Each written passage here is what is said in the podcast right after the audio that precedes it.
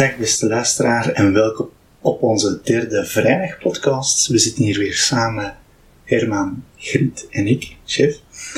Uh, deze keer blikken wij naar de bovenbouw toe. Vorige keer hebben we eigenlijk aan het kijken geweest waarom doen we wat we doen in de middenbouw. Maar nu willen we vooral stilstaan en kijken wat is die bovenbouw, uh, waarin verschilt die en uh, hoe doen we het daar? Chef, als ik jouw inleiding hoor, dan uh, denk ik onmiddellijk, uh, wat is dan het verschil? Wat is echt het verschil tussen die bovenbouw en die middenbouw? Waarom hebben we vorige keer zo uh, gekeken naar die middenbouw en kijken we nu naar die bovenbouw? Herman. Je komt bij mij. Ja. Ja. Ja, ik denk dat al uh, direct belangrijk is om nog eens te vermelden dat wij werken in zevenjaarsperiodes. U kan dat een lukraak getal zijn, die zeven, maar zeven staat binnen onze pedagogie en binnen de antroposofie voor ontwikkeling. Alles wat in de tijd verloopt, heeft altijd een zevenvoud. En we zien dat aan onze indeling van de week. We hebben, zeven, ja, we hebben zeven dagen en dat is niet zo toevallig. Daar kunnen we later ook nog wel eens een keer een podcast aan wijden. Maar dus, uh, in die eerste zevenjaarsperiode, dat weten we, in de kleutertijd, dan gaat een kind zijn fysieke lichaam helemaal van zichzelf maken en helemaal afmaken. En dat wordt dan bekroond in het, op het laatste door het uh, zelfstandige gebied. Dat is zo de laatste stap in het fysiek maken en het eigen maken van het lichaam. In de tweede zevenjaarsperiode, die, die dan eerder hoort bij de lagere school, in de middenbouw, ja, daar uh, spreken we van een soort tweede lichaam dat eigen wordt gemaakt. Het levenskrachtenlichaam. Dus in die tijd is het vooral van groot belang dat de levenskracht bij het kind iets wordt dat bij hem past. En we kennen dat uit de, of door de vier temperamenten. De temperamenten zijn eigenlijk vier manieren waarop het levenskrachtenlichaam zich verbindt met het fysieke lichaam. Melancholisch, flegmatisch, sanguinisch of cholerisch. Ook dat is iets dat we ook eens een keer kunnen uitwerken in een podcast. Maar wat bijzonder is, als ze de leeftijd hebben van 14, dan is dat temperament helemaal gezet. En nu komt er een derde lichaam vrij. Een lichaam dat al wel wat aanwezig is, maar dan nu helemaal ter beschikking wordt gesteld van de uh, jongeren, van de 14 tot 21-jarigen, om zich in de wereld te plaatsen.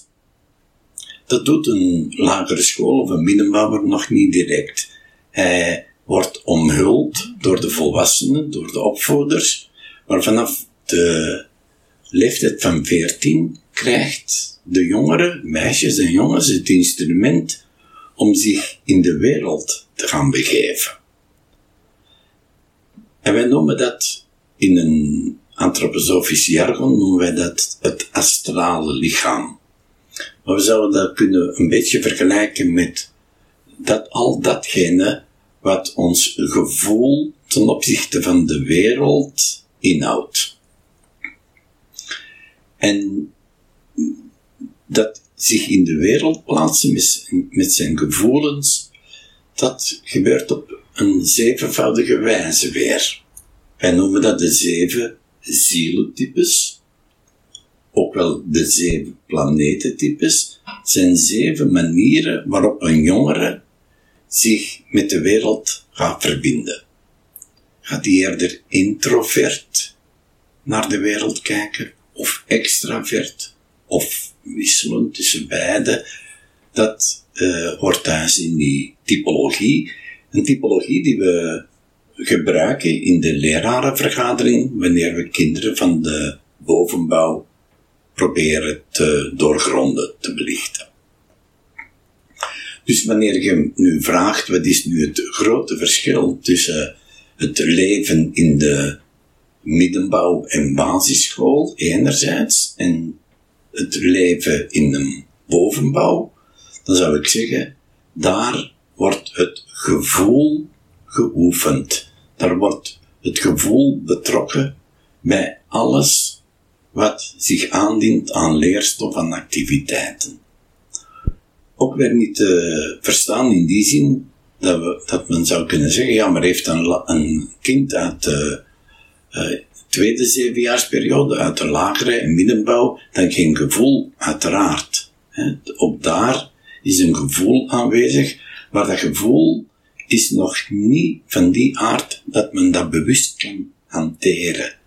Men, men leeft in het gevoel, maar men is nog niet machtig om dat gevoel te sturen. Dat is een van de elementen dat ik zou zeggen, het, uh, in, in, vanaf die negende klas wordt uh, de astrale uh, sterk op de wereld gericht. En dat uit zich ook in de manier van denken.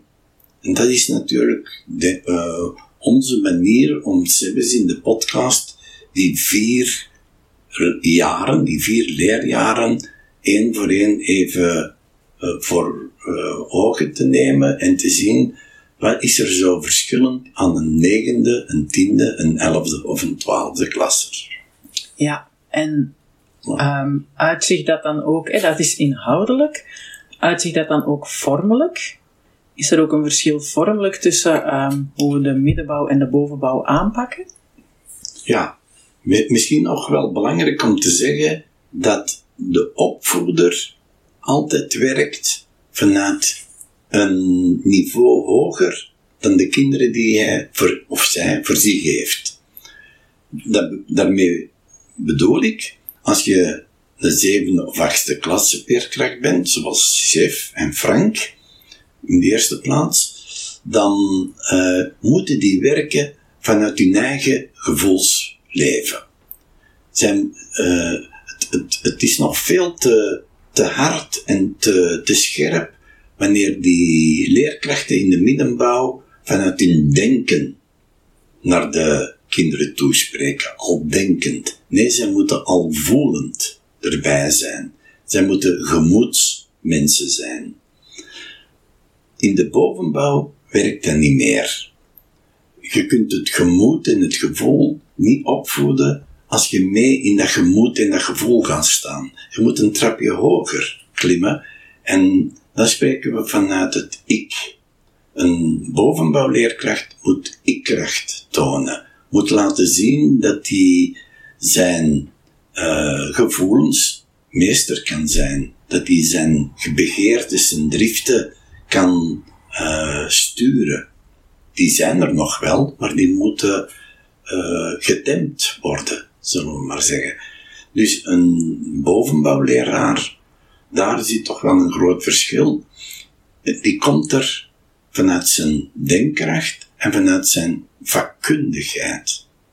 Terwijl een, een middenbouwleraar van alle markten moet thuis zijn, die, die geeft uh, het rekenen, die geeft de geschiedenis, die geeft uh, eh, PO, die geeft aardrijkskunde, die, die, bijna alle vakken komen uh, van die klasleerkracht naar de kinderen toe.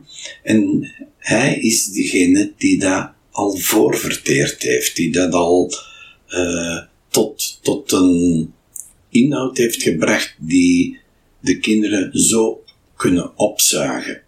In de bovenbouw uh, is dat niet meer het geval. Ook omdat dat niet zou werken. Een bovenbouwleerkracht die moet tonen dat hij in zijn vak een meester is, een, een, een vakmens, iemand die gespecialiseerd is.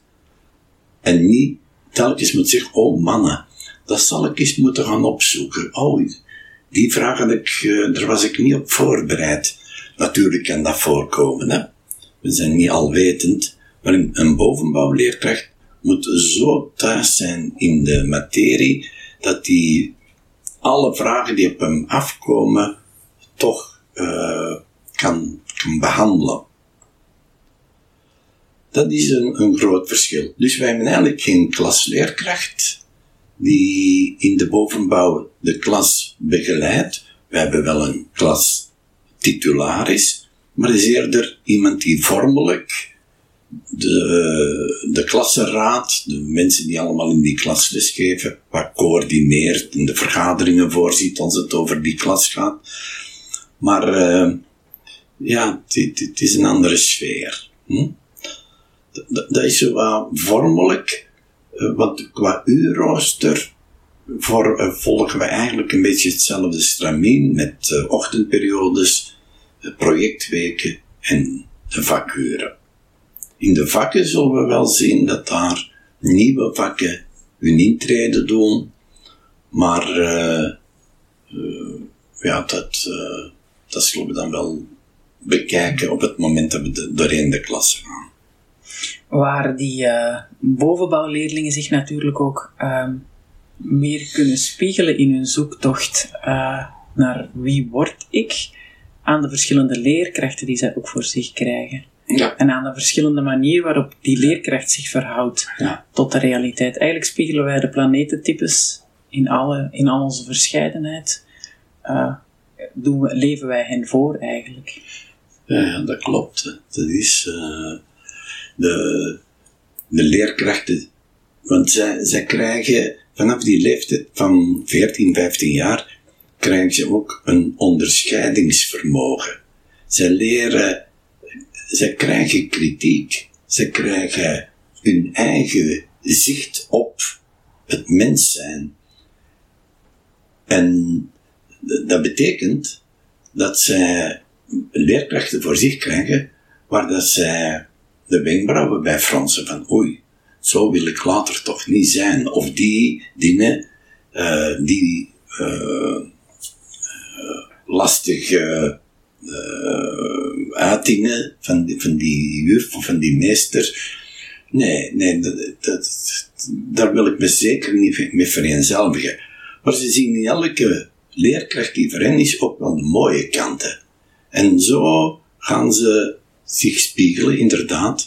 Want men denkt wel eens, vanaf die leeftijd wordt er niet meer nagebootst, maar die bootsen nog heel sterk na.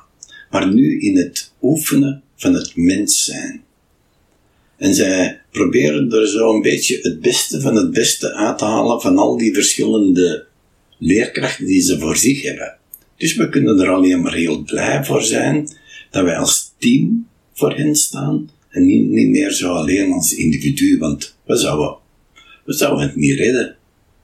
Is de, dat is het mooie eraan, dat ze uh, mogen nabootsen, maar ook mogen afkeuren en en kritiek hebben. Ja. Wat ik zo uh, bijzonder vind, van, van een uh, achtste klasser naar een negende klasser, dat is het einde van een zeven jaar uh, fase, maar dat is ook wel echt best een, een harde overgang, toch? Ja, dat, dat, is, dat is verschrikkelijk hard. Allee, als we vanuit de antroposofische mens kunnen bekijken, is dat misschien wel de grootste drempel die een kind moet nemen. Dat is op de leeftijd van 14. Want je moet je voorstellen, tot dan toe werden die door de omgeving geleefd, omhuld, verwarmd, uh, er werd voorgedacht. En plots, en dat is vrij, vrij straf eigenlijk, veel, heel scherp, valt dat weg. En dan zullen ouders zeggen, ja, maar wij zijn er nog altijd voor de kinderen. Ja, maar zij nemen dat niet meer zo, dat omhuld zijn. Zij duwen dat zelf van zich af. Maar ze zijn er nog niet klaar voor. En ze hangen in die periode een beetje tussen wal en schip. Ze, zijn, ze willen niet meer kind zijn, maar ze hebben nog niet de vermogens om als volwassenen hun eigen leven richting te gaan geven. En, en daarom is de klas, einde klas 8 al, en zeker 9, klas 9, een, een, een zeer moeilijke zoektocht naar zichzelf. En dan komen we onmiddellijk tot de, ja, tot de kern van een negende klas. Mag ik even nog iets vragen daarover? Wordt dat ook verzorgd in de school? Die overgang van die achtste klas naar die negende klas? Ja, het, eh, heel, heel vormelijk hebben we natuurlijk op het einde van de achtste klas het, acht, het 14-jarig feest. Het 14-jarig feest uh, is iets dat we in het leven hebben geroepen om bij de jongeren, bij de, bij de kinderen van 14, iets in het bewustzijn te brengen. Zoiets van, uh, beste kinderen, uh, hier komen aan een punt dat de kindertijd voorbij is. Hoe, uh, hoe, erg dat je misschien ook hebt uitgezien om groot te worden, maar tegelijkertijd is het ook iets zeer melancholisch van die tijd komt nooit meer terug. Het is voorbij. En nu zult je uh, het in eigen handen moeten gaan nemen. En dat gaat met vallen en met opstaan zijn. Dat gaat, je moeilijke momenten doormaken, eenzame momenten, momenten van crisis. Maar die moeten er zijn, wilt je die overgang uh, maken naar het zelfstandig worden. Ja, en ik, ik, de, keren dat ik dat uh, eh, 14-jarig feest heb meegemaakt, die vond ik zeer indringend. Uh, we geven de, de kinderen op dat moment nog kind, en op het einde van de dag zijn ze jongeren geworden, of jongvolwassenen. Uh, de, de, de mogelijkheid om iets te vertellen over hun jeugd, waarvan ze zeggen, dat ga ik nooit vergeten. Dit is zo bijzonder geweest in mijn jeugd, maar nu zet ik daar een, punt achter. En nu ga ik proberen zelf keuzes te maken, zelf richtingen uit te gaan, die, die ik misschien nog nu niet echt voor ogen heb, maar ik weet dat die zitten te wachten op mij. Dus dat is wel, uh, maar ja, wat is dan zo typisch aan de negende klas? Dat is dat ze voor het eerst merken dat ze de dingen kunnen bedenken. Het denken is al wel natuurlijk ook weer aanwezig in, een zekere vorm in de lagere school en in de middenbouw, maar is nog zeer beeldend. Het is nog zeer levendig, warm, uh, aangereikt, uh, voor een groot stuk. Maar in de negende klas moeten dat heel uh, strakke gedachten worden, ideeën die vanuit zichzelf zijn ontstaan. En het begin van de negende klas gaan we dan ook in de periodes, de periode Nederlands, de periode wiskunde, de periode biologie, gaan we allerlei uh, impulsen geven waarin dat ze aanvoelen, wauw, ik kan zelf mijn eigen gedachten vormen en die gedachten richten op de wereld of op mezelf of op de anderen. Ik heb er juist al gezegd, het astrale wordt geboren maar dat betekent ook dat zij voor de eerste keer hun gevoelens op een persoon kunnen richten. En dus dat zij verliefd kunnen worden. Of dat zij iemand kunnen afwijzen.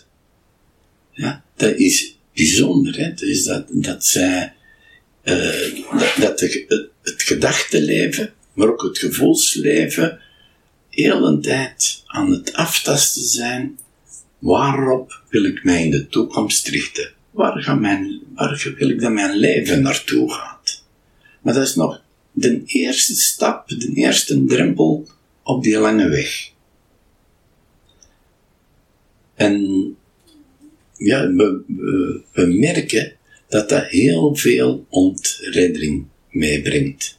Een negende klasleerkracht moet ontzettend geduldig zijn, standvastig ook, mag niet mee in de dieperik gaan, want die, die kinderen die kunnen uh, hoogtes hebben, maar ook enorme laagtes.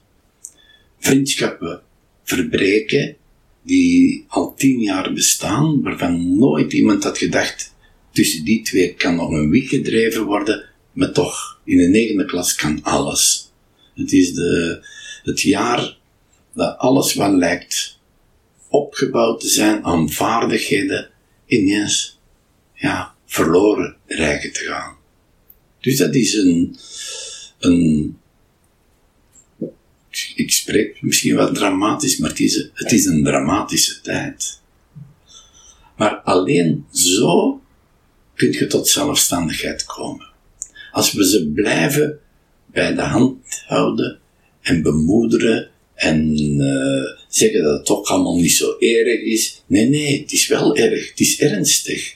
Zij moeten, zij moeten op weg gaan naar de zoektocht naar binnen.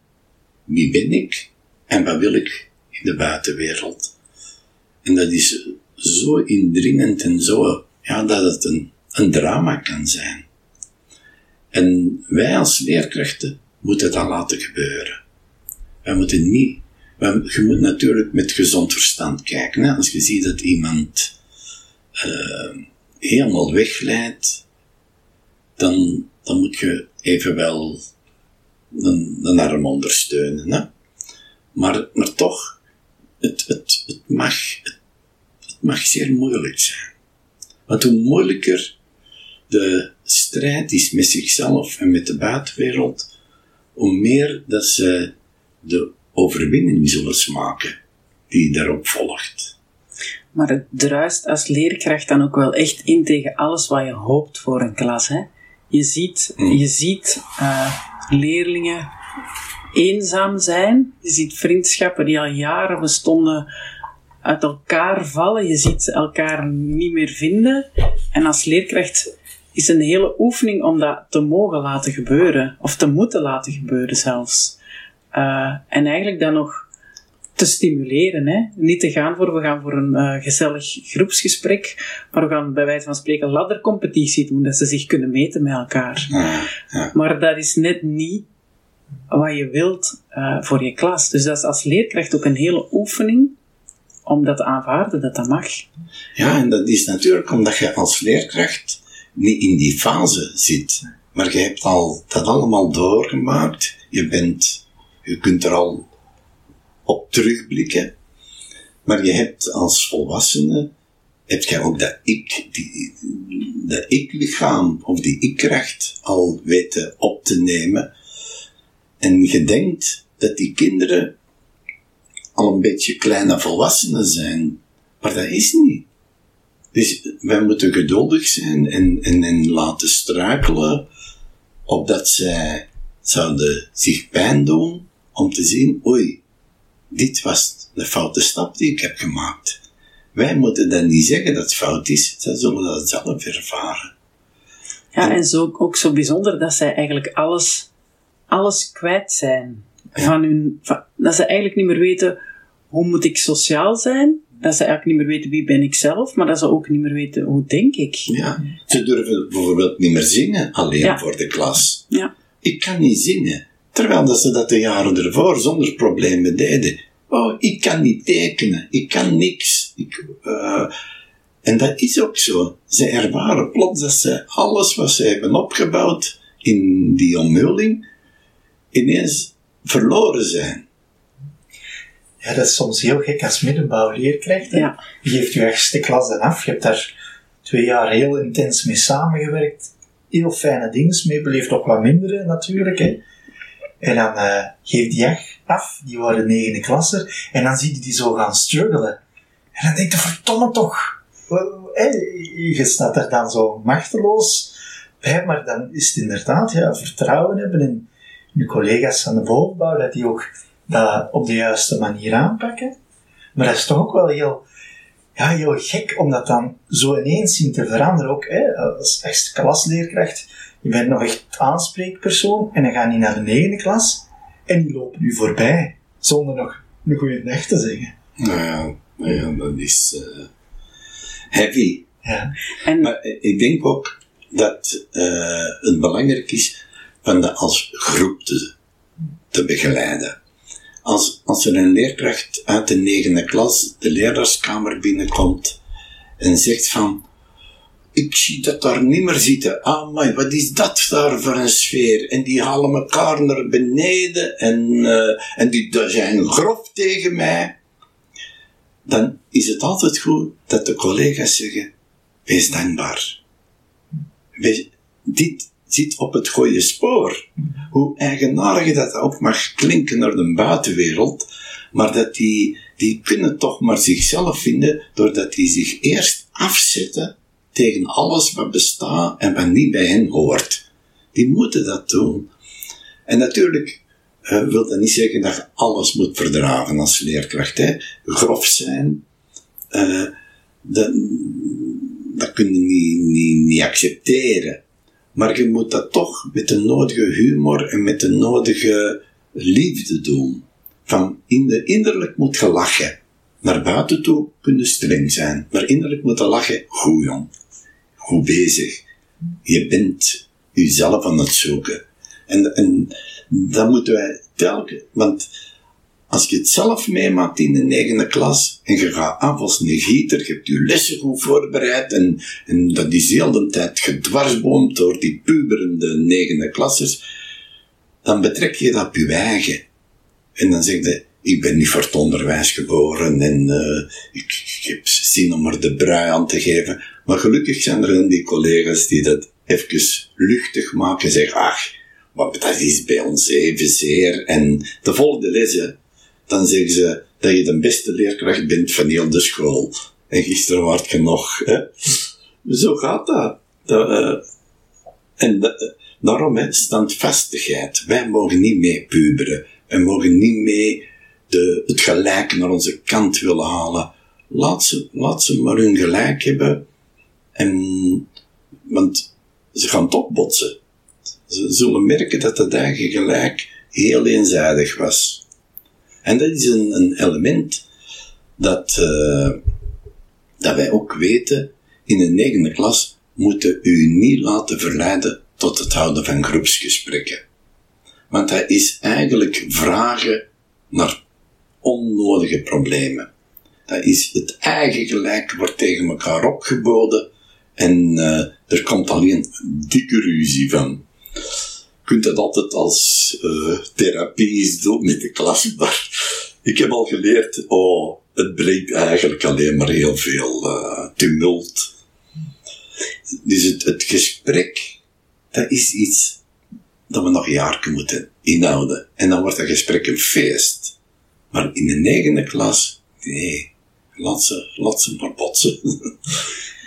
ja, ja, chef, zeg maar.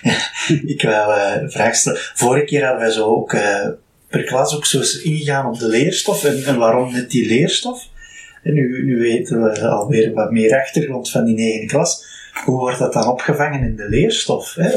Uh, waarin dat die leerlingen dat struggelen, dat, dat zoeken, dat in vraag stellen kunnen ondervinden om, de, uh, om aan zichzelf te werken. Ja, voor het vak Nederlands, waar ik natuurlijk uh, heel enthousiast over ben, is dat een prachtige spiegel, vind ik, in de negende klas. Dus dan gaan we eigenlijk kijken naar de periode uh, renaissance, romantiek en realisme, waar dat je, allee, ja, ik vind het zo'n mooie spiegel. Dus zij, zij zijn eigenlijk die middeleeuwers die uit die zevende en achtste klas komen, die nog niet voor zichzelf denken, maar er wordt voor hen gedacht door hun ouders, hun klasleerkracht, hun omgeving, de, de volwassenen die hen omringen.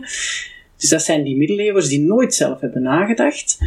Uh, en plots is zijn er toch een aantal middeleeuwers die denken, ja, oh, wacht, maar moet ik dat dan allemaal zomaar aannemen? Moet ik dat dan allemaal zomaar geloven? En zij willen eigenlijk zelf gaan denken, maar ze weten niet hoe dat moet. Dus zij grijpen eerst terug naar het neoclassicisme. Zij gaan naar dat klassieke gedachtegoed teruggrijpen. Uh, wat, hoe dachten zij? Hoe zagen zij kunst? Hoe zagen zij de dingen? En daar houden zij zich aan vast. En dan komt er een groep die zegt, ja, maar dat zijn gedachten. Die zijn voorgedacht. We gaan zelf gaan denken. En dan krijg je de renaissance waar het gedachtegoed eigenlijk puur rationeel is. Waar ook de poëzie, de kunst, heel feitelijk is. En waar in de poëzie eigenlijk heel belerend. Kinderen moet je zo opvoeden en als je maar de regeltjes kent en als je maar weet hoe het moet. Dus staat heel pure rationele. Het rationele denken um, wordt daar heel duidelijk in. En dan ga je een stapje verder, want dan komt de romantiek en het realisme. En dan open je eigenlijk die blik dat één, dat je op je eigen manier mag denken en dat er verschillende manieren zijn om naar de werkelijkheid te kijken. Echt.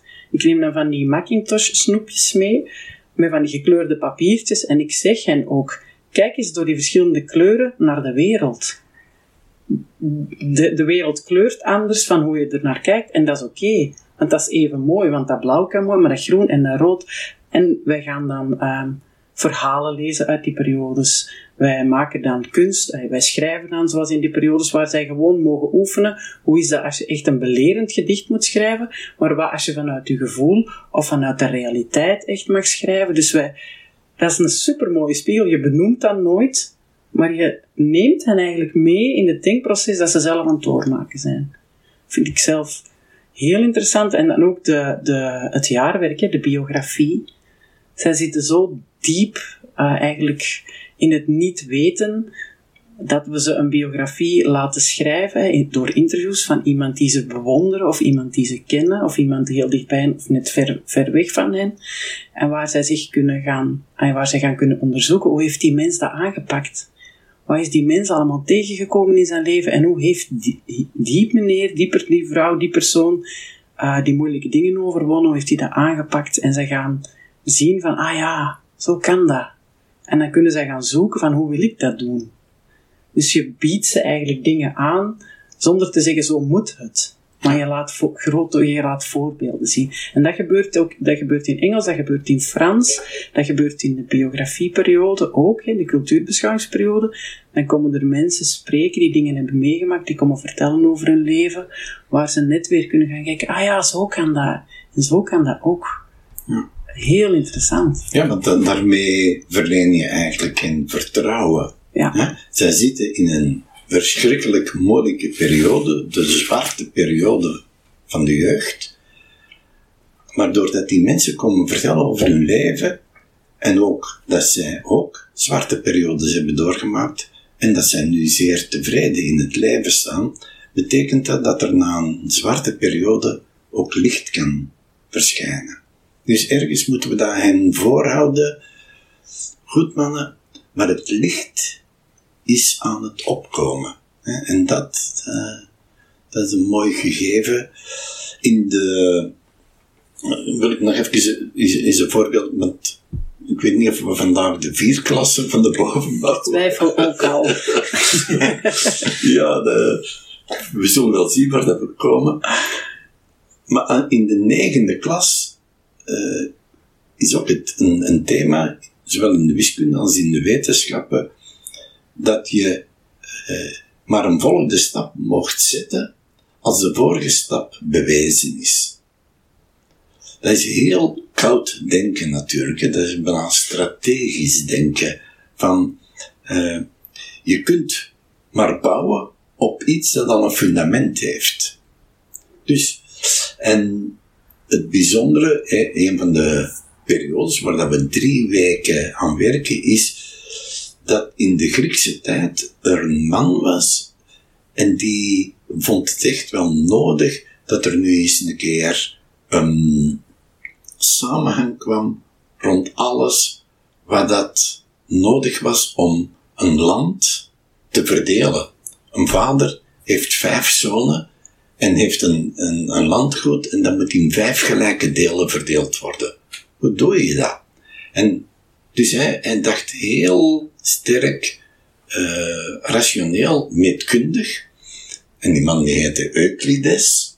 En Euclides die zei, ik ga uh, allerlei uh, wetmatigheden uitzoeken die kunnen gebruikt worden in de toekomst om met vormen om te gaan. En dat doen we in de, in de negende klas, gaan we dat helemaal nabootsen. Wij vertrekken van het niets. Wij weten niets. En Euclides dacht, ja, maar je moet op iets steunen om de volgende stap te zetten. Hoe klein het eerste fundament ook is, het is een fundament. En dan zei hij, uh, ik vertrek van twee dingen. Wat is een punt en wat is een rechte? En daar gaan we niet meer over discussiëren, uh, dat nemen we aan. Maar eens dat iets aangenomen is, mogen we het gebruiken om het volgende, dat al wat ingewikkelder is, te bewijzen. En zo bouwen wij in de negende klas heel de Euclidische meetkunde uit. En dat is in het begin verschrikkelijk moeilijk voor de leerlingen. Want ze zeggen, ja, maar dat zie je toch op zicht. Ja, maar op zicht kun je heel veel fout besluiten. Dus het moet echt bewezen worden. Elk detailje moet bewezen worden. En zo komen we tot, uh, ik, ik, noem een, een, een, een beginstelling. Hè, als twee rechten elkaar in een punt snijden, dan ontstaan er in het midden vier hoeken. Ja, dat kun je wel voorstellen, hè? zo twee snijdende rechten. In het midden zijn er vier hoeken. Wel, de hoeken tegenover elkaar, die zijn even groot. En, en dat gaan we dan bewijzen. Bijzonder, hè? Zo heel eenvoudige dingen. En, maar geleidelijk aan, nou, als we al stellen 25, 26, 27 zijn, dat zijn bijzonder al ingewikkelde stellingen, maar die worden, stap voor stap, worden die bewezen. Wat een kracht komt er bij die kinderen vrij om te zeggen, hé, hey, ik kan dat. Bewijs maar eens een keer dat de drie hoeken van een driehoek samen altijd 180 is. Dat zullen zeggen, ja, je kunt dat met een gradenboog, maar dat, dat is niet voldoende. Het moet bewezen worden. Dat is zo een van de, dan kun je zeggen, ja, drie weken lang, mannen. Ja, dat is uh, afzien. Zowel voor de leerkracht als voor de leerlingen. Maar wetende dat dat voor het latere leven zo'n kracht inhoudt, wetende dat je op je denken mag vertrouwen, als je het natuurlijk op het juiste richt. Want we zullen zien dat dat logische, en we noemen dat ook causale denken, het ene volgt uit het vorige, dat dat op bepaalde gebieden wel het juiste denken is, maar dat dat niet altijd het juiste is. Ja? Dat er heel veel in het leven, in relaties, in, uh, in, in uh, allerlei conflicten, dat het allemaal niet meer zo causaal is, dat er veel meer komt bij kijken. Dus het, het heeft ook een, in de negende klas richt je u echt op dat onderste denken. In de fysica uh, gaan we dan ook uh, fenomenen bespreken of onderzoeken die ja, hetzelfde karakter hebben. Bijvoorbeeld elektriciteit. Dat is iets dat niet te pakken is, niet te zien is, wel te ondervinden, en dan gaan we dat helemaal uitrafelen. Wat is eigenlijk nu toch elektriciteit? In, in de klassieke wetenschap wordt het afgedaan, ja, dat zijn elektronen die door de draad vloeien. Maar ja, nog nooit heeft iemand die zien vloeien. Dus dat is iets dat, uh, ja, geen bevrediging kent. Zeker niet bij een negende klasser. Dan gaan we toch naar een beschrijving van elektriciteit waarbij ze van binnen zeggen, ah ja, dat, dat kan ik, daar kan ik mee verder. Het zijn zo een, aantal voorbeelden. Wij, wij moeten ze een fundament geven waarop hun denken zich kan bouwen.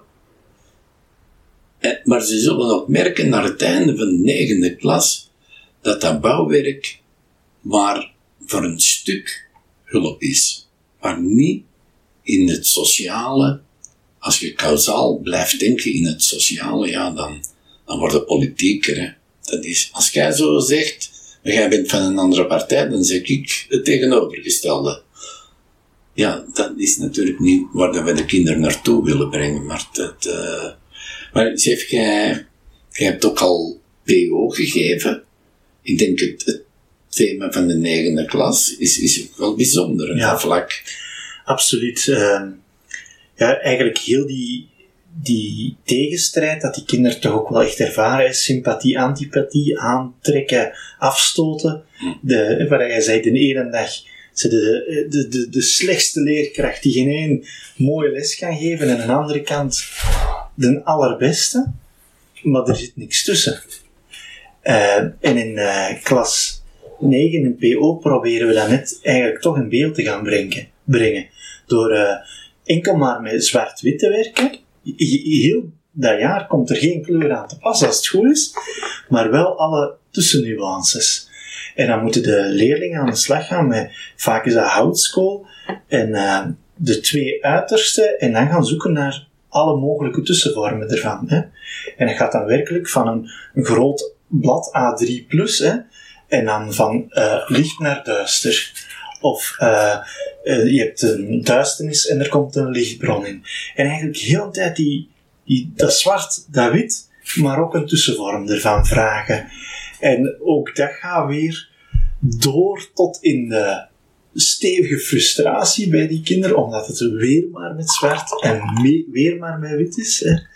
Ehm, ja, en de, daar, eh, ja, daar komt weerstand aan. En die verlangen dan op een gegeven moment ook echt naar iets anders. Eh, die hebben het er dan ook echt mee gehad. En dan is het toch ook echt de, de opgave eh, als leerkracht om, om vast te houden en te zeggen, nee, nu gaan wij nog eens een zwart-wit oefening maken, maar dan net het negatieve ervan. Net dat is eigenlijk gewoon honger creëren. Ja. Honger naar kleur en die kleur toch nog terughouden. Ja. Honger, naar gesprek en toch het gesprek nog even terughouden. Honger naar ja, het hogere denken, het denken dat tegenstellingen kan en toch niet aan dat denken nog niet beginnen. Want de- die neiging is er heel sterk om te snel te willen gaan. Ja, het is heel gemakkelijk op.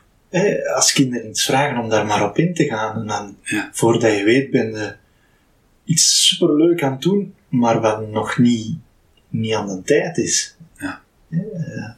Want zij hebben toch ook in een negende klas mandenvlechten? Ja, ja. Heeft toch ook zijn, zijn plek daar? Ja, dat is, dat is ook een heel hard wils iets. Hè. Eh, eh, krijg je dan ook heel vaak zo leerlingen die dan zeggen, ja, waarom hebben we dit nog nodig? Hè? Ja. Hè?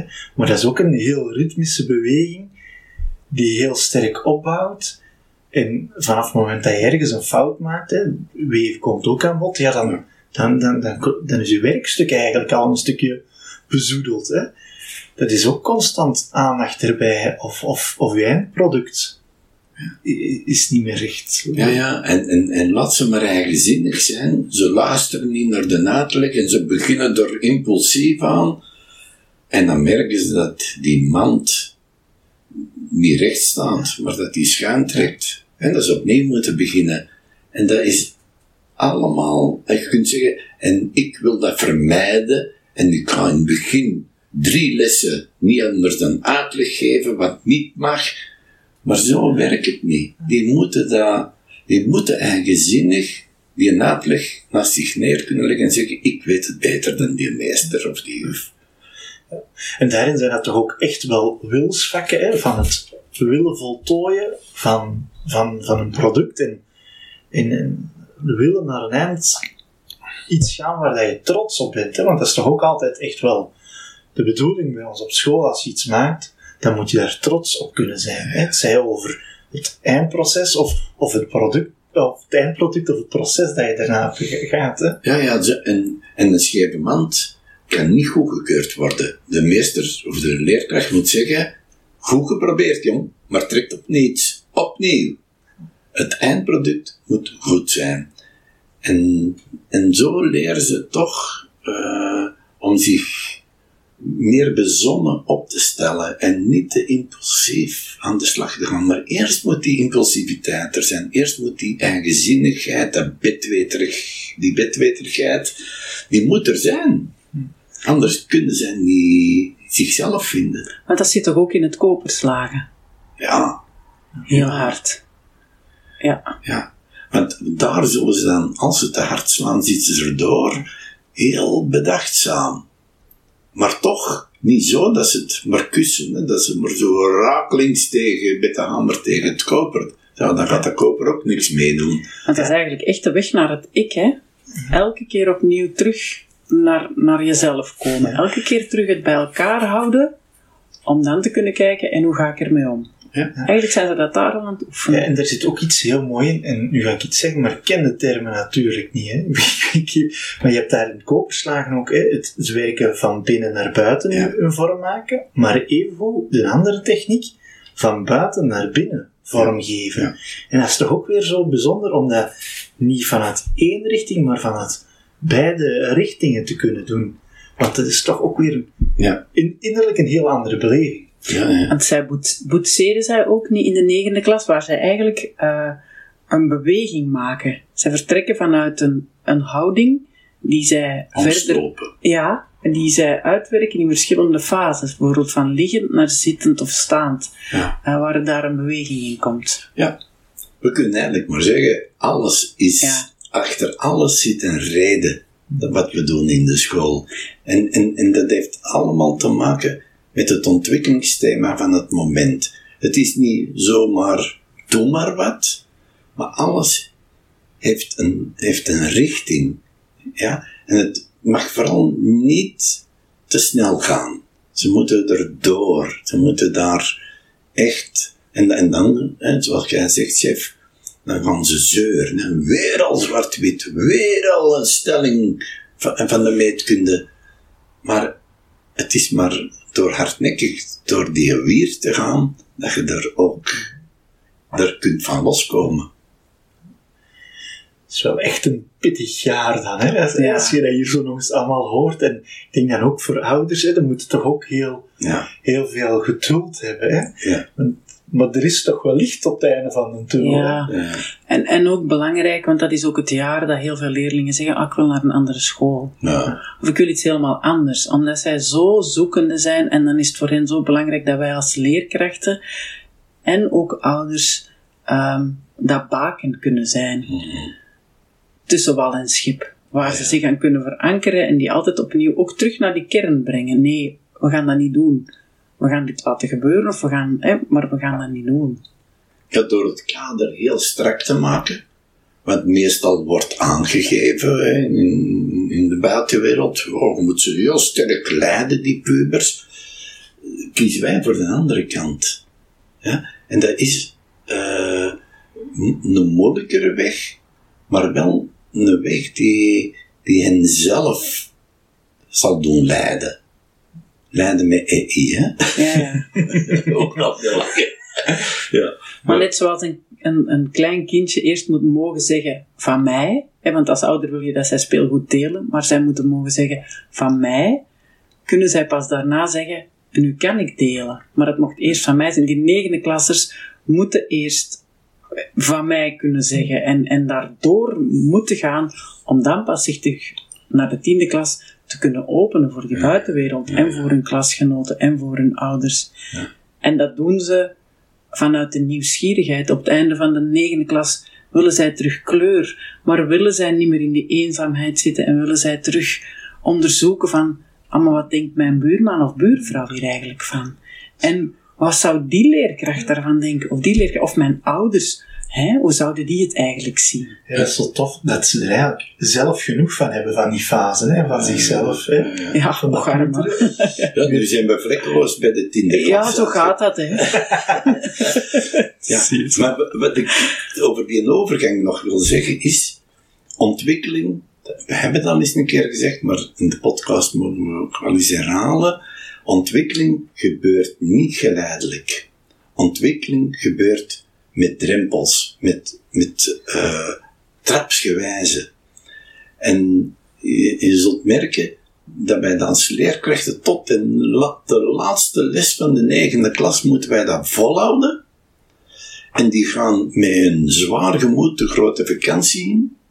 Vele klasgenoten, daar hebben ze dikke ruzie mee. Eh, vriendschappen zijn kapot gegaan. De relatie met leerkrachten is soms wat verzuurd. Eh, thuis hebben ze eh, heel wat uiteenzettingen. En daar gaan ze de vakantie mee. En dat suddert en dat doet en dat metamorfoseert. Tegen het einde van die grote vakantie is er een intentie gekomen, maar zo wil ik geen tweede jaar meemaken. En dat is hetgeen dat we moeten bereiken. Die komen en als je hoe kunt waarnemen, dan moet je op 1 september van de tiende klas aan de poort gaan staan. Dat zijn andere kinderen die binnenkomen. Ja. Want die, die hebben zich opgemaakt om te zeggen, dit jaar moet het, wil ik het anders. En als ze dat allemaal zeggen, hè, innerlijk, dan wordt dat een heel ander jaar. Want dan komt de kleur er terug in. Het zwart-witte wordt kleur. Het, uh, het eigen gelijk wordt ineens de hunkering naar gesprek. Hoe denkt jij erover? En dan, dan zie je, ja, eigenlijk hè, ben je heel de tijd als leerkracht uw eigen matje aan het uitrollen. Ja, ja, maar dat is toch echt... Want dan denk ik nu al zelfs, ik mag al even vooruitlopen. Hè, dus in de tiende klas is dat nog echt interesse echt in uw buurman, uw buurvrouw, uw ouders, de mensen nog rondom u. En in de elfde klas, maar dat bereiden we dan eigenlijk voor in de twaalfde klas, is dat ook te weinig. En willen die echt in de wereld gaan kijken. Wat is, wat is links, wat is rechts, wat is boven, wat is onder, wat is nog verder? En dan, dan, wil, dan, dan willen die dat helemaal opentrekken. Ik wil nog meer weten. En dat is zo interessant en zo fijn als je heel dat rondje van die bovenbouw, ik zit op het einde nu hè, met mijn twaalfde klas, als je dat mogen doen, om dat te zien gebeuren. En dan het vertrouwen te hebben, als ik nog eens mag starten, weten, dit komt goed. Ja. Als we dat goed doen, en leerstof blijft altijd een middel om tot ontwikkeling te komen, maar wordt geen doel, dan komt dat goed. En dat is prachtig. Maar dat is wat je zegt, Herman, je spreidt eigenlijk heel tijd je eigen matje. Eigenlijk is dat leep van ons. ja, maar dat is een ontwikkelingsmatje. Hè? Dus, ja, ja, absoluut. Dat is toch ook wel eigenlijk zo'n beetje dat is toch eigenlijk grappig om te zien. Hè? Als leerkracht, je werkt een heel jaar keihard met zo'n negende klas en je krijgt die wind constant van voor. En die gaan in een vakantie in en opeens maakt die grotere stappen dat je, waar dat je een heel jaar aan het werken bent. Hè? Zo, op vakantie doet precies dat meer. Hè? Maar zij hebben zichzelf op het juiste spoor gezet. Ja. En wij hebben niet het vingertje moeten opsteken en zeggen: nee, jongen, nee, meisje, zo gaat het niet om met elkaar en zo mag het niet. En de volgende keer ga je een straf krijgen. Pas op, hè. Er zijn momenten dat je moet sanctioneren. Ja. Uh, en elke bovenbouwleraar heeft andere gevoeligheden. De ene zal zeggen, dit is gaan voor mij te ver. En een andere zal zeggen, ik kan dit nog wel verdragen. Maar voor mij is dat te ver. En zo leren zij ook weer de verscheidenheid van hun leerkrachten kennen. Ja? Ja, maar van die meester mochten we dat. Ja, maar ik ben die meester niet. Ik ben die persoon en voor mij kan dat niet. Dus daar in die zin pleit ik ook om niet te veel in het schoolreglement te zetten. Want er zijn, uh, het is natuurlijk heel, uh, moet ik zeggen, uh, dat, dat, dat lijkt wel fijn te zijn dat alle overtredingen al in het schoolreglement staan. Als dat gebeurt, zullen die sanctie krijgen. Als er dat gebeurt, zo weinig mogelijk moet dat geformuleerd worden. Want alles hangt af van wie is het, op welk moment, bij welke leerkracht en zo verder. Het, het, het leven moet erin blijven. Maar goed, we zijn nu in de in de tiende klas, klas aanbeland. Ja, ja. Ja. Um, ja, waar ze terug naar het sociale gaan. Hè? Ja. Waar ze zich eigenlijk terug openen, dat beeld van die schelp dat er vaak wordt voor gebruikt. Hè? Zich terug openen naar de buitenwereld. En dat is ook merkbaar. Het is mooi. Uh, een collega van ons heeft ooit um, op vraag van Herman zoiets tekeningen gemaakt van de negende klas, de tiende klas, 11 en 12, waar de leerlingen in de negende klas met hun rug naar elkaar werden afgebeeld en waar ze in de tiende klas echt zo kan, ja, op elkaar zijn getekend, zo elkaar vasthoudend, echt zo'n groepje. En dat is zo'n mooi beeld. Ja. ja. En, en dat, die oefening in het sociale komt dan ook in de tiende klas eigenlijk weer in alles terug. Ja. Uh, ik denk dan aan het jaarwerk als eerste.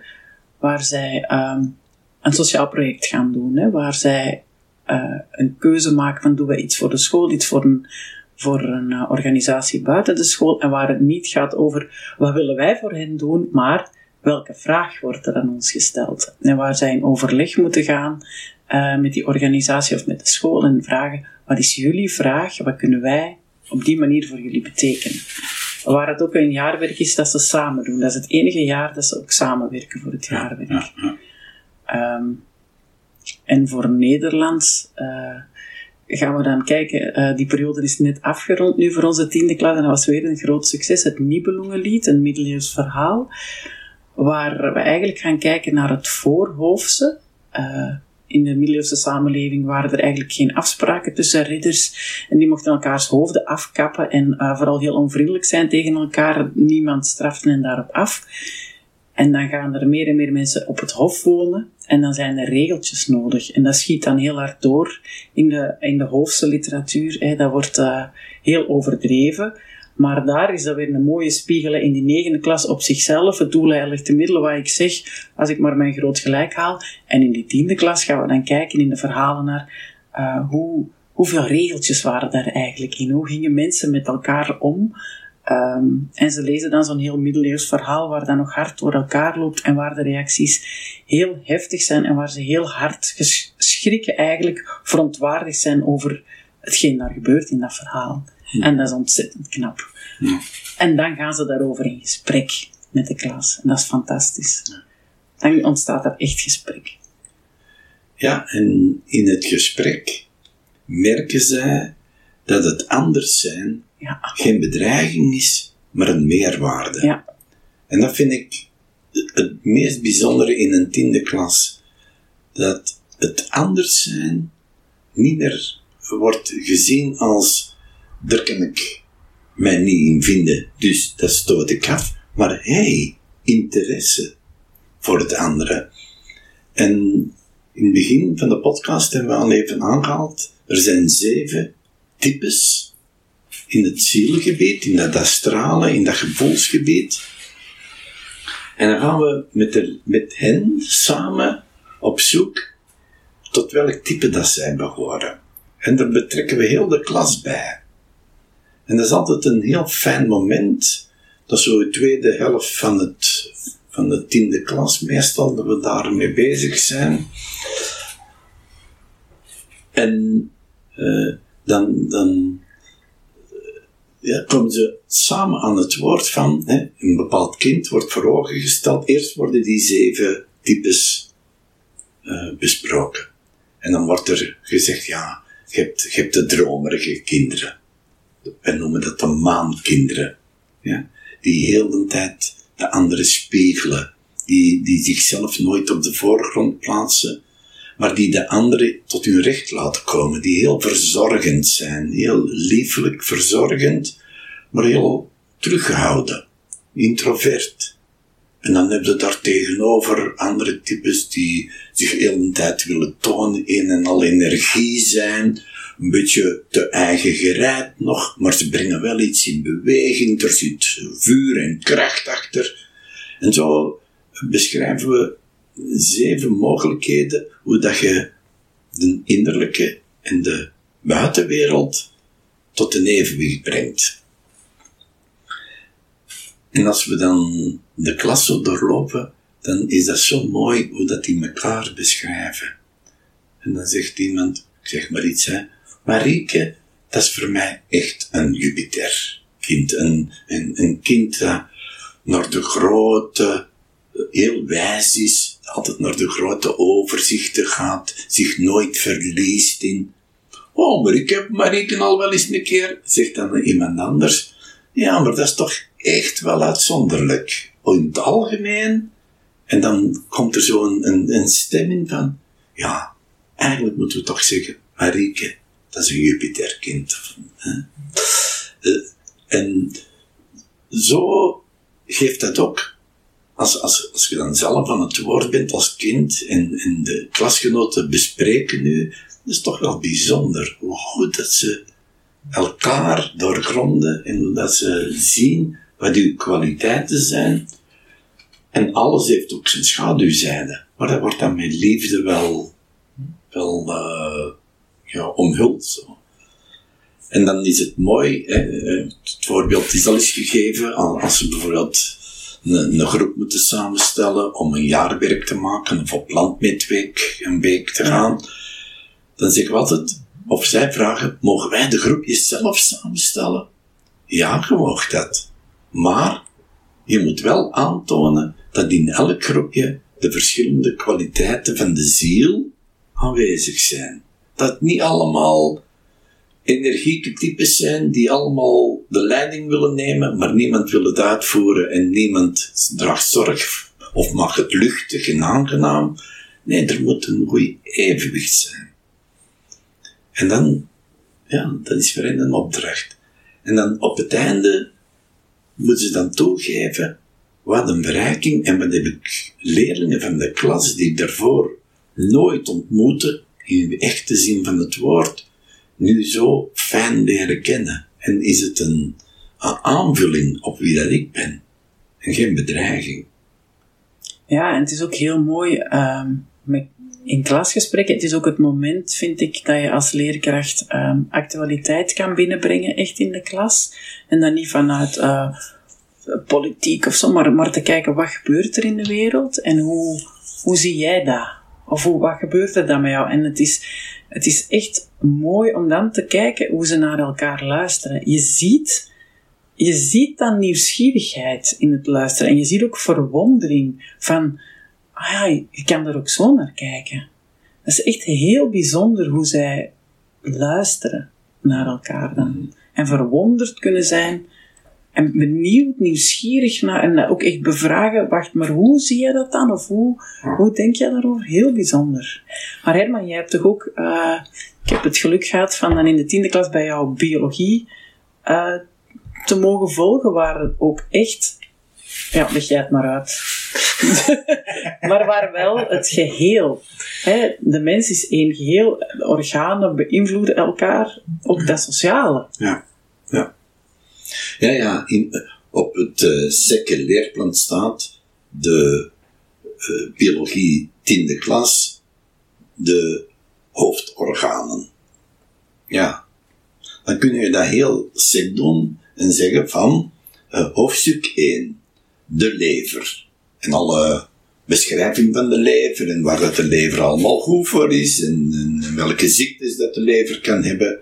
Oké, afgerond mannen, hoofdstuk 2, de nieren enzovoort. Dus dit is analyserend te werk gaan. Dat is het menselijk lichaam uit elkaar trekken en dan al die verschillende delen gaan beschrijven en hopen dat er mee inzicht komt. Hetgeen dat we doen bij ons in de school is net de samenhang van die organen te beschrijven. Niets kan zonder het andere we merken dat ook. Hè. Als we zenuwachtig zijn, uh, dan gaan we meer naar het toilet moeten gaan. Hoe komt dat? Of wanneer we uh, verliefd zijn, begint ons hart sneller te slaan. Wat heeft dat met elkaar te maken? Dus heel het lichaam zit wijs in elkaar. En dan gaan we uh, ook wel zeven hoofdstukken hebben. Maar zeven hoofdstukken waarin dat alles in een in, in, in twee richtingen gaat. Het hart heeft een fysieke kant, maar heeft ook een, eh, een innerlijke kant. De nieren hebben ook twee kanten. Een afscheidende en een ontvangende kant. En, en ja, dus, en hoe dat die dan ook op elkaar inspelen. Hm? De lever bijvoorbeeld is, is, is een bijzonder orgaan dat heel de tijd het hele lichaam in het oog houdt. Dat is het innerlijk oog. De lever, alles wat gebeurt, heeft hij gezien. En onmiddellijk stuurt hij signalen uit als hij iets merkt dat niet in overeenstemming is met dat organisme van die mens. Te veel dit, of te weinig dit, of he, te extreem, dan wordt onmiddellijk allerlei signalen doorgestuurd naar andere organen om dat tot een evenwicht te brengen. er zal gal gespuwd worden, of de nieren zullen anders beginnen werken. Dus dat is een fantastisch geheel, en dat symboliseert een beetje de klas. De klas die ook allemaal orgaantjes zijn, maar die heel de tijd elkaar in het oog houden en elkaar bijsturen. Uh, en die Jupiterkinderen bijvoorbeeld, dat zijn de, de leverkinderen. Hè. De lever is ook een Jupiterorgaan, dus het overzicht houden. En dat zijn de wijze kinderen die, die heel gevoelig zijn voor als er dreigende conflicten zijn, om dat tot een oplossing te brengen. Maar wat ik nog, ook nog te binnen schiet is, want als, als je ons zo bezig hoort hier in de podcast, dan lijkt het alsof dat wij de ideale ontwikkelingsweg van de kinderen gaan. En dat wil ik toch wel even uh, een beetje ontnuchteren in de zin, dit zijn idealen. Ja. En dat wil niet zeggen dat op het einde van de tiende klas die leerlingen perfect in staat zijn om een zinvol gesprek te voeren met elkaar. Dat is wel het streefdoel, dat is het ideaal. En daar werken we naartoe. En het is ook de bedoeling op het einde van de negende klas dat ze heel strategisch kausaal kunnen denken. Maar of we dat volledig bereikt hebben, dat is maar de vraag. Maar het is wel telkens de, het signaal en de gezindheid die we als leerkrachten in dat jaar brengen, opdat ze zich daar kunnen aan ontwikkelen. En of ze het doen of niet doen, ja, dat is een stukje de eigenheid van elk individu. het is eigenlijk kansen neerleggen dat je doet. Hè? Want ja. bijvoorbeeld hun stage moest ik nu aan denken. Zij doen ook elk jaar een stage, waar dat in de tiende klas een sociale stage. En dus waar zij een week gaan werken uh, in een rusthuis of in een jeugdinstelling of in een, in een, in een kunstproject dat uh, werkt met jongeren. Dus waar zij iets sociaal gaan doen. Het is altijd een kans dat je geeft om dat te ontwikkelen. En of ze die dan grijpen, ja, uh, kunnen we maar nastreven. Ja, en ook het, toch het, het stuk, hè, als leerkracht, je brengt een heel stuk, maar ze ontwikkelen zich ook aan elkaar. Hè? En ook ja. al doe je als leerkracht net hetzelfde als bij je vorige tiende klas of negende klas, ja, de, de klassamenstelling zal ook ervoor zorgen dat een ontwikkeling ja, lukt naar dat punt wat we nastreven, of, of eraan voorbij gaan. Hè. Te sociaal gaan, of te kausaal, of hè, wat ook kan doorslagen natuurlijk. Ja, hè. ja zeker en vast. Ja, en waar we ook, hè, want um, sociaal zijn wil ook vaak zeggen taal hebben uh, om je uit te drukken. Waar we in het vak Nederlands um, dat is het jaar van de woordenschat, waar we eigenlijk proberen hun woordenschat ook echt uit te breiden, eh, letterlijk. Uh, zodat je hoe meer woorden hebt om te zeggen wat je vindt, wat je voelt, wat je denkt, om je dan beter uit te drukken. Maar het is ook het jaar dat we een poëzievoorstelling maken met de klas, waar eigenlijk we gaan zoeken zelfs naar de betekenis achter de woorden. Hoe zeg je nog mooier of nog beter wat eigenlijk niet te zeggen is? Uh, en waar zij dan samen, want dat is ook een prachtig klasproject, waar zij samen echt een ontzettend mooie, mooie kunstvoorstelling maken. Waarop de ouders dan uitgenodigd worden. En het sociale zit dan in het samen een affiche maken, samen tickets verkopen, samen zorgen dat er eten en drinken is voor je publiek, maar ook samen die gedichten schrijven, ook individueel luisteren naar elkaar, elkaar daarbij helpen. Dat is een prachtig project, uh, waarin zij ook de zoektocht naar woorden gaan om zich uit te drukken. Ik vind dat ook altijd zo mooi om dat, dat daar in zijn totaliteit te laten te zien, zo'n zo voorstelling. En iedere leerling van de klas, die, die kan daar zijn kwaliteit in brengen en die wordt gewaardeerd door een andere leerling. En die andere leerling heeft die kwaliteit niet, maar die zet zich daar op een andere manier in. En dat totale stuk van dit doen wij hier nu als klas en dit zetten we hier neer. Dus, ja, mm wel echt eigen zo niet aan dat jaren, waar een negende dan echt niet, niet, niet te bedenken zou zijn.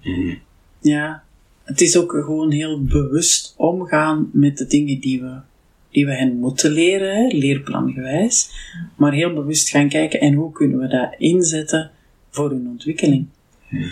Dus misschien, je zegt er ook een leerplangewijs, is toch ook echt een, een evenwichtsoefening om constant te maken onze leerplannen, ja, die, die moeten gerealiseerd worden, logisch. Maar om daar toch altijd ook ons pedagogisch project te blijven inleggen. Ja. Nou ja, dat is, dat is een van de zwaarste opdrachten als leerkracht, want je hebt de neiging, ergens onbewust, om, om toch, ja, ik weet niet of dat bij iedereen zo is, maar uh, de ene leerkracht al wat meer dan de andere, die wil zijn leerstof gezien hebben en die wil dat er iets overblijft naar het volgende jaar waar dat je kunt opbouwen. En ze hebben gelijk. Maar als dat te veel doorschiet naar de andere kant, dan, dan uh, vergeet je de ontwikkelingskant genoeg in de verf te zetten. Want ontwikkeling gebeurt niet door het aanbrengen van vaardigheden.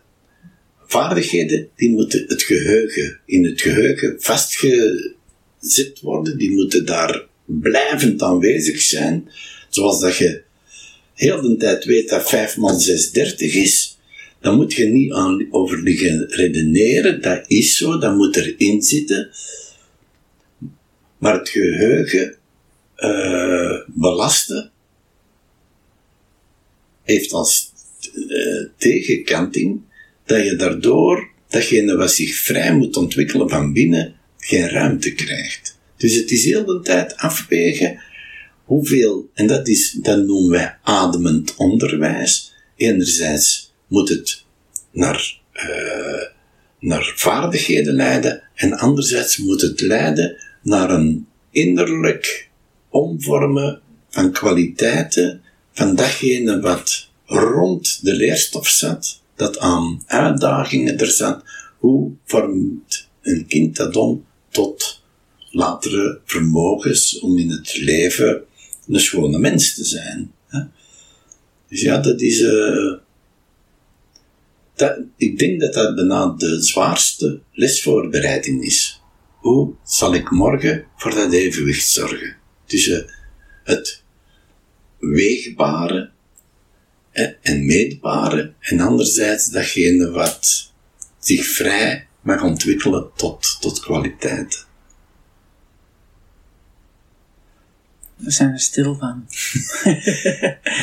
ja, ik was ook nog, maar misschien sluit het hier niet helemaal bij aan, omdat het teruggaat naar daarvoor, maar de cultuurbeschouwingsweek in de tiende klas is ook een heel mooie week.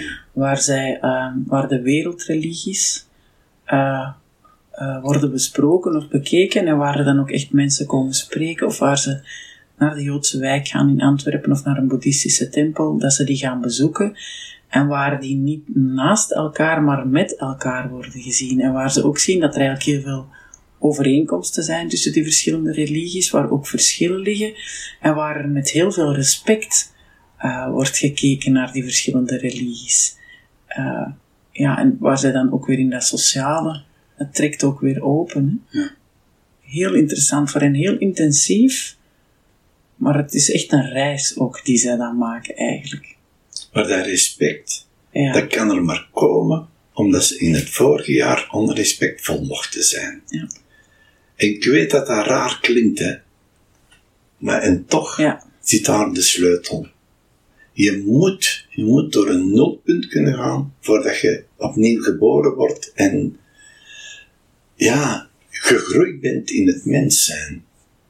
Dat is niet zomaar een, een schuine lijn naar boven, een geleidelijke, maar dat is echt even naar beneden, processie van echternacht, dat, dat, dat de ouders zeggen, allee, dat was nu zo'n lieve dochter en nu is die zo uh, bitsig en, en ja, maar het moet even. Het moet even. Laat dat, laat dat, maar natuurlijk, je moet het begeleiden. Hè. Het mag niet extreem worden, maar je moet die kans geven. En dan kunnen zo'n momenten meemaken in een tiende klas, dat je zegt, wat een rijkdom komt hier in die groep. Ja. En dat gaat nog verder. Maar ik denk dat dat al voor een volgende podcast is. Namelijk, uh, eens bekijken hoe dat het dan zit in die derde graad. Ja. Inderdaad, Herman. Ik denk dat we de volgende keer, want de klok uh, zegt dat we al een hele tijd aan het praten zijn, uh, dat we de volgende keer gaan kijken naar die 11e en die 12e klas. Waarom doen we daar wat we doen? Ehm, maar ik kan alleen maar spreken voor mezelf, maar ik denk dat jullie het gevoel wel delen dat het eh, voor ons weer een heel fijn gesprek was. En beste luisteraar, we hopen dat we dit tot bij jullie in de huiskamer of waar dan ook hebben kunnen brengen. Um, mochten jullie reacties hebben op onze vrijdagpodcast, kan dat uh, op ons mailadres. En dan kijk ik even naar mijn collega's. Vrijdagpodcast. nee. Vrijdag.podcast. Het middelbaar. Nee. nee. Vrijdag.podcast. Middelbare Steinerschoolturnaars.be. Maar het staat ook nog in de omschrijving erbij. Oké, okay. dankjewel voor het luisteren.